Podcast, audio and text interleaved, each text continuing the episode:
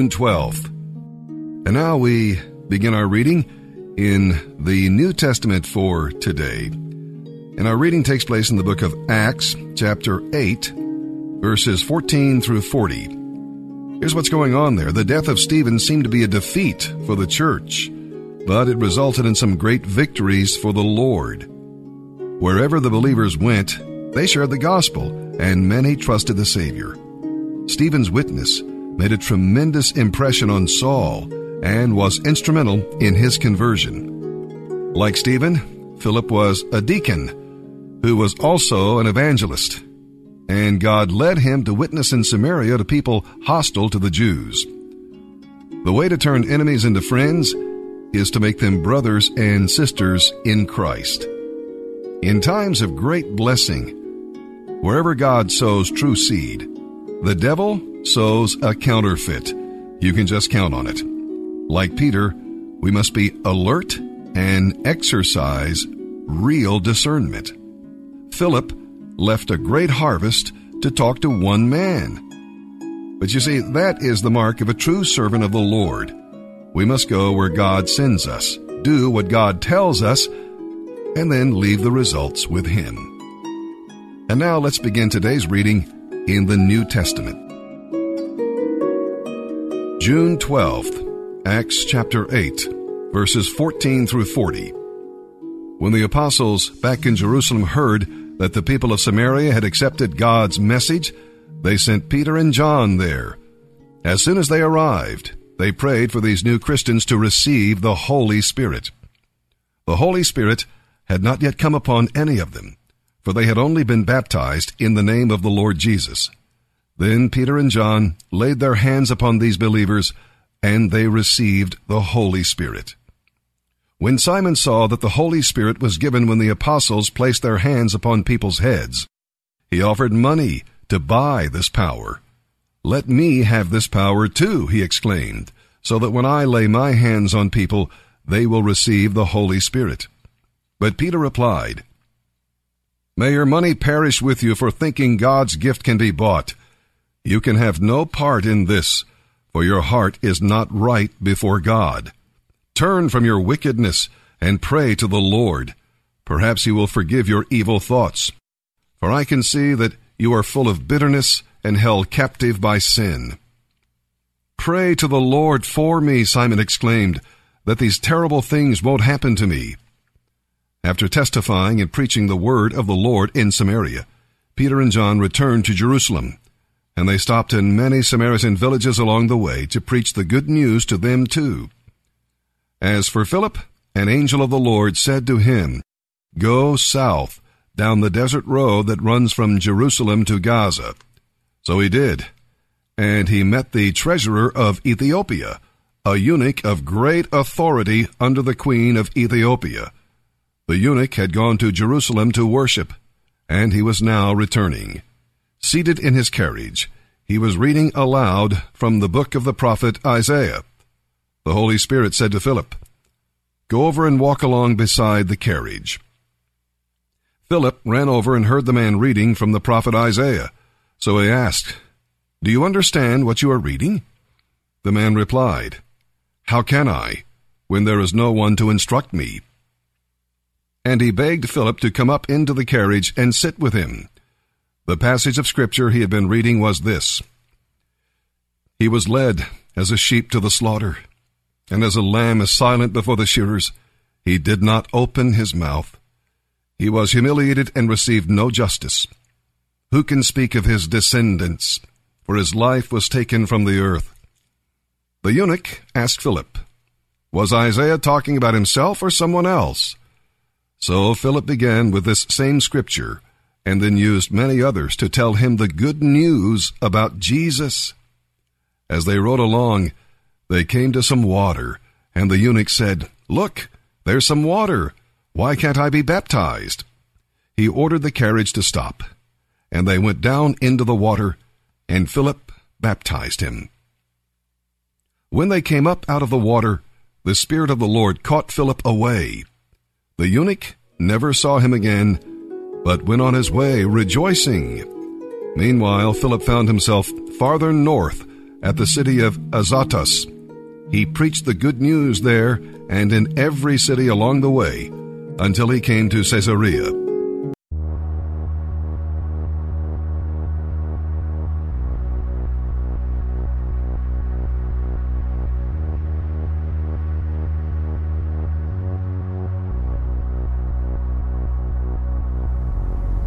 When I was little, I used to sit by the window and watch the world go by. And my, oh my, did the world go by, because time flew. Yes, time flies, and it carries us all to the day we're six feet deep with services by graveside, and all we ever really want is for it to be a great ride.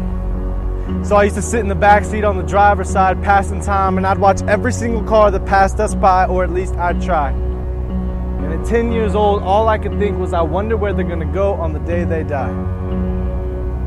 Still to this day, I look out my window, and sometimes I roll it down and I let the wind blow, and I close my eyes and I listen to the sound of travelers traveling by with the sun on my face as it illuminates the sky. And I can still hear the sweet voice of my mom from those long Sunday drives, and she'd say, "Son, you can be anything that you want to be, and if it were up to me, I'd make you believe that God's plans for you aren't make-believe, they're reality. And Mom, I've been out here living those dreams, and I hope you're proud of me, because you taught me what it's like to live life powerfully. You showed me what it's like to silence the voices of those who say life is only a pursuit of a salary. What a travesty. To live for money, it's a tragedy. So Mom, to be rich with no faith, forget it. Because of you, broke is what I'd rather be. Because if money talks, I don't want it to talk to me. Because I'd rather be a poor man stuck in poverty than to be a slave to paper, refusing to trust in God's sovereignty." At ten years old, I was inspired. I was inspired. I was inspired to live a life that inspires others to take off the flat tires and travel freely down the highway. Like, I don't care what Satan tells me. Not one single thing is going to stand in my way. Because I'd rather be out here being made fun of for Jesus than to be forgotten in my driveway. And let's be real, man, so many of us do. And we waste opportunities to get out there and spread truth. And we wake up at eighty-five and say, what happened to my youth? I never put it to use. Christians are afraid of letting their voice be heard. Even more afraid of letting God's voice be heard through them. Now realizing that their life is on display and it's a show for all to see, like Truman. And the dead men around them, by the power of their testimony, could become new men. We make excuses as to why we don't live sold out, like, yo, man, I'm just human. Yes, you are, but God isn't. And when he hung on that cross and said, it is finished, he gave you a blank page, a pen, and said, here, write the first and last sentence. It's a war. Are you going to sit on the sidelines or get up and get in this? Because it's a fight, man. Every day it's a battle for what's right. It's a fight for your life. And so often the wrong feels so right. But I read the last page of the Bible. Believe me, it's going to be all right. But until he comes like a thief in the night, I'm going to live this life like every day is a gift from God, because every day is a gift from God, and God didn't give us this gift so that we would wallow and be set adrift into a sea of selflessness. Like, what can I achieve and how much can I get? So we buy into this American dream, but really, it's just an American scheme. A suicidal society where we scorn the Tim Tebows but celebrate the Charlie Sheens, and we wonder why we're losing the teens. We wonder what it all means. It means that sin is on the rise. We bought into its lies. Thank God Jesus is still in the business of saving lives, and he can save yours just like he saved mine. And because he did, I don't have to focus on who I was or what I did, because Jesus forgave. Yes, Jesus forgives. Not that we would drive through this life looking in the rear view at the old you, because Jesus doesn't say, I told you. He only says, I love you. Three nails and two wooden beams. Believe me, man, he loves you, and his promises are true, and the Bible is truth, and liberal professors who bash it are fools. But God still loves fools, and I'm really no better than them. I'm just a messed up dude who struggles with sin. But I'm not about to deny my creator to get an A on a paper, because one day my name will be written on a different piece of paper, whether it's soon or whether it's later, and someone in a suit and tie will stand on a stage as my loved ones cry, and will say the year I was born and the year that I died. And when they call my name, I'll be far above the fray in a place far away, all because I chose Jesus over this. Because I didn't want to sell away my Savior like Judas, with a wink and a kiss. You can't pump the brakes on life's highway. You can't go back and you can't go sideways. And if I had it my way, I'd go back to the ten-year-old me and I'd say, Clayton, don't waste one opportunity to pray. Be different from this world and stand out in every way. Because we're all just traveling to our grave. And when you stand before Jesus, what will you say?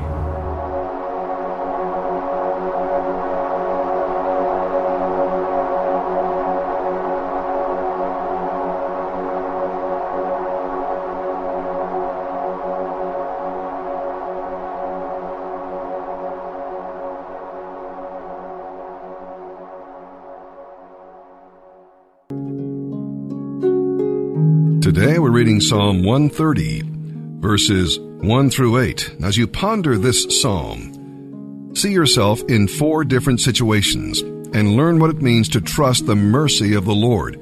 See yourself in the depths. The depths of despair overwhelm you. You're drowning, and all you can do is cry out to God. Well, He hears and He rescues you. And as you read through this psalm, see yourself in the court. You're on trial, facing your sins, and you have no defense. The judge pays the penalty, and you are forgiven. And then see yourself in the dark. You're waiting patiently, yet it seems morning will never come. But the sun rises, and God gives you the dawning of a new day. And then see yourself on the block. Yes, you're a slave, bound by your own sins, and you're about to sell yourself to a terrible master.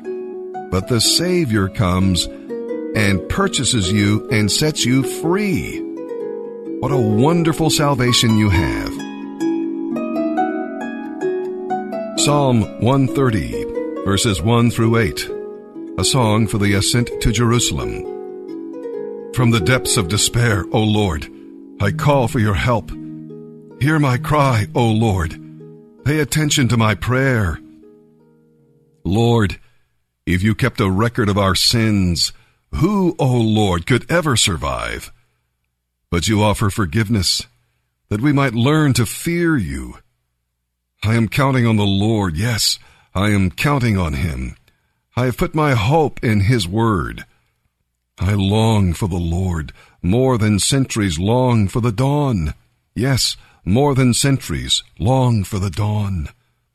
O Israel, hope in the Lord, for with the Lord there is unfailing love and an overflowing supply of salvation. He himself will free Israel from every kind of sin. Proverbs seventeen, verses two and three. A wise slave will rule over the master's shameful sons, and will share their inheritance. Fire tests the purity of silver and gold, but the Lord tests the heart.